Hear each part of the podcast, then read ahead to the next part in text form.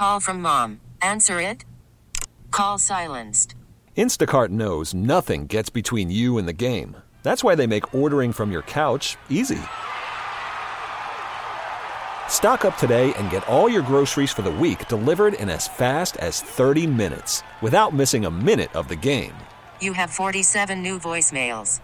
Download the app to get free delivery on your first three orders while supplies last. Minimum $10 per order. Additional terms apply. Presented by T Mobile, the official wireless partner of Audacy Sports. With an awesome network and great savings, there's never been a better time to join T Mobile. Visit your neighborhood store to make the switch today. The Sunday get together here on CBS Sports Radio. Jody Mac coming to you live from the Rocket Mortgage Studios. Whether you want to buy a home or refinance your current home, Rocket can. All right, uh, as we've been discussing throughout the show, mostly NBA tonight, All Star game, everything else. But prior to all the All Star activities, we had the NBA trade deadline during the week, and the biggest deal of them all came down between the Nets and the Sixers. We already gave you a little bit of a Sixer look from our buddy uh, Kyle Neubeck from Philly Sports, uh, PhillyVoice.com. Now we're going to take a look at it through the Brooklyn lens. The guy's been calling their games for close to 20 years. Their lead radio analyst on their radio network for the Nets, our buddy Tim Capstraw, joins me here on CBS Sports Radio. Capper, how you been? I've been great, Jody Mac. Great to hear your voice. My pleasure. Good to hear your voice. I hear it plenty when I catch the net games on the radio. And uh, you're going to have to learn some new names and some uh, n- new uh, games as you do the Nets games here in the second half of the season. Uh, we know the details of the deal. Uh, ben Simmons had his first meeting with the media the same way that James Harden did down in Philadelphia anything that came out of there that either grabbed your interest, intrigued you, uh, made you shake your head a little bit? Uh, I know Ben a little bit, having been down in Philly for years. He's not an overtly effusive guy, and he wasn't the other day. But what did you take out of his first foray with the media? You could you could catch a little needling here and there from both parties. It, with James Harden saying a couple things like you know, I always wanted that Philly was my number one choice, and maybe there was a little something from Ben Simmons here and there, not particularly, you know, but I thought all in all it was professional. I think he's looking forward to a fresh start, Ben Simmons, and I think if you think of a place where he could fit and maybe really kind of thrive without that much pressure and be able to do what he does well, I mean, on paper it sounds it sounds like a really great piece of the puzzle, but you know how these things work. You never know. Agreed. Um, one of the things, since you brought up Harden and what he had to say down in Philly, I was a little surprised. He did say that he and Kyrie are good friends. Most people assume that the biggest deterrent with James Harden in New York was Kyrie, different uh, game, different uh, attitudes and the like. I don't really understand how Kyrie gets along with anybody, but he gets along famously with KD. Uh, but most people thought it was those two not being able to occupy the same space. A lot of reports that it was as much KD that uh, Harden didn't get along with or didn't see eye to eye with. Um, do you can you concur with those reports? Do you believe those reports, or do you think well, it was just a bad divorce uh, for Harden leaving Brooklyn? Yeah, I don't know. I don't know. I mean, uh, Durant's the one that played with Harden this year. I mean, Kyrie didn't play with him. You know, so so you, you understand. So probably there was some some tension there at times. Harden played a little differently this year, uh, Jody. I thought. I, I didn't think he played the same last year. He came in with an attitude of I'm going to set everybody up, get the ball moving, do this, do that. He got back a little bit to his Houston Rocket ways um, this year, and I think that style of holding on to the ball, dribbling in it, and he wasn't really quite 100% as far as getting back his explosiveness and all that. I think that could have been part of it, but you don't know. Everybody kind of speculates on everything. Sure. But from a basketball standpoint, that's what I noticed. It wasn't it wasn't quite the same of James Harden just kind of moving it, getting everybody involved, and, and and, and certainly getting everybody set up. He held on to it a little bit more, and I think maybe there could have been something there. Fair enough. And we only saw less than 20 games with Kyrie, KD, and James on the floor at the same time. So I don't know if we ever truly got a read on whether that big three would work together. So now you got to look at the new big three. I do know Ben Simmons. I'm watching play all these years here in Philadelphia. He is best with the ball in his hands, much like James. Um, he just isn't going to be a guy who's going to end up shooting it near as often as James does. But can Ben Simmons and Kyrie Irving, if Kyrie, uh, if New York ever clears uh, the COVID, and I do want to ask you about that in a second, um, and he is a full time participant, he and Ben in the backcourt together, can they coexist? Uh, yeah, definitely. Because think about it, Kyrie Irving got got off the ball as far as not playing point guard with James Harden. In fact, he's better at that. He's better at not necessarily bringing the ball up, but creating after receiving the ball from the sides or whatever. Uh, so that won't be a problem. What will really help the Nets is that very few players, and you know his game better than I do, Ben Simmons, but he goes from one end of the floor to the other incredibly fast.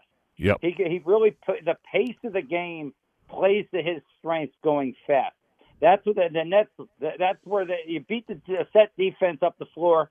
He's really good at that you, you think you would think in theory that there's enough shooting on the floor with Kyrie Irving and Kevin Durant and whoever else they put out there that he doesn't necessarily have to be a scorer, and maybe that would be really perfect in his in his in his style of play. Although sometimes those guys that don't score it clog up the paint and do all those kind of those their their defenders are problems for other guys.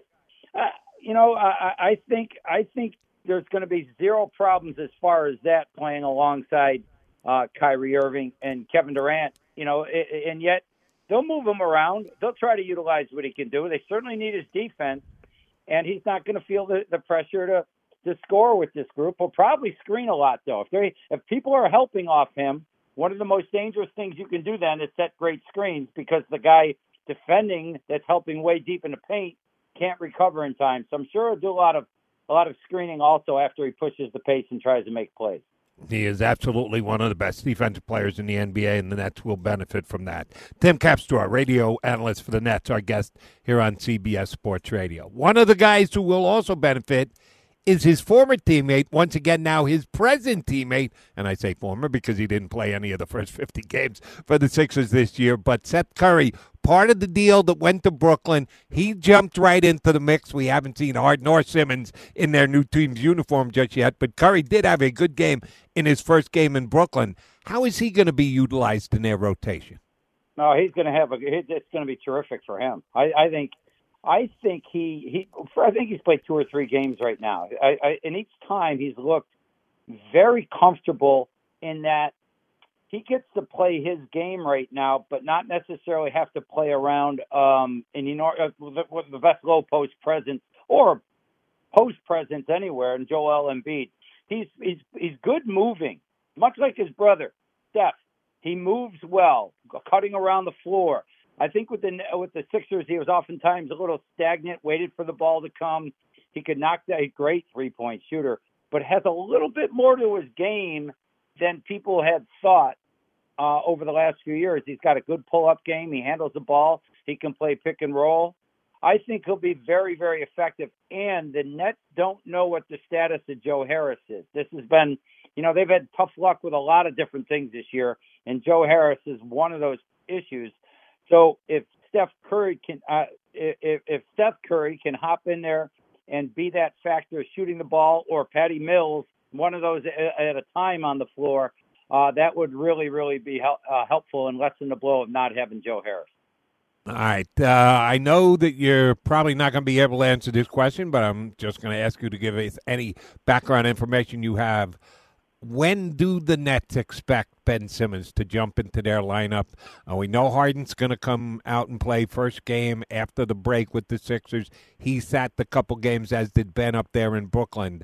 Any indication as to when he is going to be mentally healthy enough to be able to take his spot in the uh, Nets lineup? I, I think it's more of a physical thing. You know, I, I think they just want to make sure that he's competing uh, with guys, NBA level guys, and, and you know to avoid any potential injury stuff. You know, I, I don't know the the other parts of it that well. I know they are they're very cautious. They're cautious with Kevin Durant right now. They're cautious, and yet time is is starting to run out of time. There's like 22, 23 games left. So uh, I don't know for sure. I don't know. I was I was I was hoping that maybe he jump in there right after the All Star break, but it doesn't sound like that. So I, I, I really don't have an indication on that at all. All right, Timmy, let's talk about some of those other pieces. You got to wait for Durant to get healthy. You know, I still have the uh, whole COVID in New York question to go, but let's go to the other guys. You mentioned Harris. Don't know when he's coming back. Drummond comes up. He actually played pretty well for you in the first couple of games as well. LaMarcus Aldridge is your starting center. You know, Patty Mills is going to do what he does coming off the bench, giving you the instant offense the the Thomases of the world, the Claxton of the world, the Blake seems to be fading here, Griffin of the world. Do the Nets have enough around them? We know the stars are going to take them as far as they go, but you need to have those other guys be able to contribute. Is this roster good enough to make an Eastern it, Conference championship run? It, it's an interesting roster right now because it's a little bit, it's a, it's it's it's a little bit different than than than than a lot of the league right now. This the, the NBA is made up in a, of an awful lot of six, seven players that can play multiple positions. Nets are Nets have a lot of centers right now. They have a lot of centers that there's no way you can get everybody in the game. If you if you're going to play Drummond and LaMarcus Aldridge, you might find a way to play Blake Griffin and uh, and Claxton some at the power forward, but that, that's not really how the NBA's played all nope. that often, especially when you got Ben Simmons coming in and, and who can be a point guard and a power forward all at the same time, and Kevin Durant can be. So there, there's a logjam of big players that the Nets have right now. I think ideally they would have liked to, uh, you know, the Matisse Thybulles of the world, those wing defensive athletic guys become very valuable in the playoffs. Nets have some of that in Bruce Brown, maybe a James Johnson, guys like that. But, uh, you know, their, their roster is is incredibly talented right now. It's really interesting. But if there were an area that you wish that, if you're a Nets fan, that you wanted to have a little bit more of, would be that wing depth of that six six to six eight athletic guy. I, ideally, you want him to be a three and D guy that can make shots. They're not as easy to find, but um, uh, they missed that a little bit. But I think, I think the the the value of Ben Simmons and being able to be that kind of guy that can lock down uh, elite wing players. You can yep. move them to any spot you want. I, I think Drummond's ability to rebound will help at times. You don't want to bank on him all the time, but he can give you a lot of minutes. Uh, I think it's a really, really interesting team, but uh, the Nets, and it got a real chance to challenge. It's just like we said though for a couple of years. Is, is, are they going to be are they going to be fortunate enough and healthy enough to make a run? Because they've got to get some games under the belt to get some continuity going into the playoffs.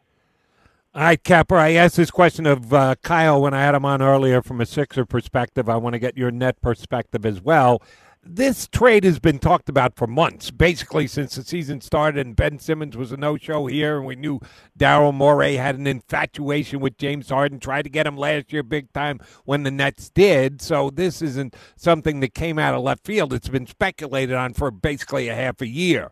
It finally got done. Why? Who compromised? Was there a sense of urgency more on one side than the other? Why do you think the much speculated deal finally happened? Because uh, I think it was clear Harden did, didn't want to be there. He didn't want to be there, and it was affecting the Nets team. So was fear. It, was clear. I thought the Nets held out very well. I, I don't. Again, we don't know the. I don't have any insight to the details of how it all all came about, but I thought it was. I thought it was clear and obvious that James Harden was no longer going to be content being a, being a Brooklyn Net. It wasn't going to work, and I thought, uh, all things considered, the Nets did a very good job of of kind of you know sunk costs and all that and all that kind of deal. But I thought the Nets did a, a, a good job obtaining Ben Simmons, but I also thought Seth Curry Drummond, and then retrieving a couple draft picks. I thought I think it I think it it was the best the Nets could do. And honestly, I watched Harden play last year. And for two months, I thought he was the best player in the NBA. If he can bring that to the Philadelphia Sixers this year, 76ers this year, they're going to be awful happy also. So maybe it can be a win-win for both teams. And wouldn't it be great if they end up in the playoffs against oh. each other? Oh, that would be unbelievable. Have me on again then, will you? Yes, I, you certainly are already penned in. If that is the case, I will have Tim Capstraw back on again. All right, two more. Um, I put it off a couple times. Kyrie and the fact that he hasn't gotten vaccinated. New York has got different rules than other places. He can play road games. The Nets took the stance of no, either you're a full time player or you're not. But they realized, damn, we we could watch this whole season go right by the boards. We better get him in for at least the games we can. So as of now, he's playing road games but not home games. I saw Adam Silver yesterday make pretty damn good point. I know he's got a lot of juice, but I don't know that he can make things happen politically in the city of Brooklyn that Kyrie can't play because he's not vaccinated, but visiting players who aren't vaccinated yeah. can come in and play. If we're worried about protecting people, why aren't we worried about protecting them against visiting players? It doesn't make sense. He made an excellent point, but I've seen no movement whatsoever, uh, and it can turn, turn on a dime and change at any moment how much of the Nets banking on it happening? Is, is, there anything that they can do to try and lobby people to see? Uh, come on, the rest of the world is lightening up the restrictions. What's the deal here in Brooklyn? How is this whole thing going to shake out between now and the playoffs for Kyrie? Uh, amazingly, it's only one person who is affected by that rule, the ruling, and it's you know uh, the the re, not resident entertainer of, uh, in in of all these is only one person, and that's Kyrie Irving. Yeah, I think even Eric Adams, who's the new mayor, understands it's it's it's not fair. It's it's not it's not it's not right. I think it's a timing thing right now. I think all things I think all things considered, uh, I think Adam Silver feels. I think everybody understands that, and, and really because it is affected the Nets. We have been saying this for months uh, that how this it doesn't seem right but I think when you're dealing with perception and an entire city you're responsible for, I think people's in people in these powerful positions want to make sure that uh, the the correct message is getting across. And, I, and obviously, it was a message of wanting everybody to get vaccinated. So hopefully, they can see the uh, the cases continuing to decline, and they can they can do the they can do what they're comfortable with and then allow Kyrie Irving to play. I, I think everybody will be good with that. I just don't think that a mayor could hear it from right away and say, okay, we're going to change that right now. I think he's got to kind of get a little bit, I don't know, got to not save face or anything like that, but it's a little bit like I just think he's got to, the timing is right. I, I think it's encouraging now, but but who knows, you know? And you know, you just never know. Certainly, nobody's ever been able to predict anything so far, so it's mm. it's a hard call. That's very true. And oh, by the way, we might not know if the Sixers and the uh, Nets are going to play in the playoffs. We do know they're playing on March 10th down in Philadelphia, and Timmy a courtside seat for that one. That one should be good. All right, last yeah. thing. Knowing you're not doing Nets, you're a uh, NBA TV guy doing Euro stuff. I know you're uh, completely immersed with Brooklyn basketball right now, but you got a little eye on the uh, Euro leagues and the like. Uh, we're months away from the NBA draft, but how good are the Euros coming in this year? How many are we going to see in the first round? Any high in the draft? What's your latest Euro scouting update not, look like? I am not on top of that right now at all. Okay, I, I thought I'd take a shot. Don't you, don't you feel like it's it's a boy? There was a window that the San Antonio Spurs, especially, like probably in the years 2000 to 2010, where it was everything was European. Everything, uh, all the players, and everybody was. It's a little bit less. It doesn't seem like quite the same amount of players right now, and uh, yet I'd love to give you insight, but I'm not. You, uh, I know. Like I said, you're immersed in Nets basketball. I was just wondering. I don't. I don't. I don't know these guys well. I don't know enough to give a, a prediction. I do know that. Uh, a European player named Luka Doncic is playing awful well lately, and is a little bit under the under the radar right now, and may uh, may maybe a guy that people are talking about at an MVP conversation with your guy Joel Embiid. So um, that could be interesting. Ooh, hey, be careful! Don't leave DeMar DeRozan out. I got uh, lectured last night by one of my callers for not mentioning DeMar DeRozan in the MVP conversation. You, you know why you should? He's got to be there. I, I don't know. That's a great point.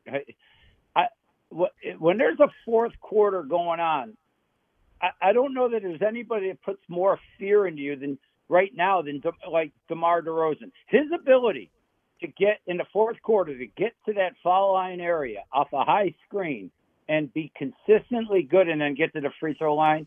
He, he does he does warrant some uh, some MVP MVP consideration, especially how well the Bulls have played. He is a scoring machine. Uh, we appreciate Tim Capstraw hopping on with us.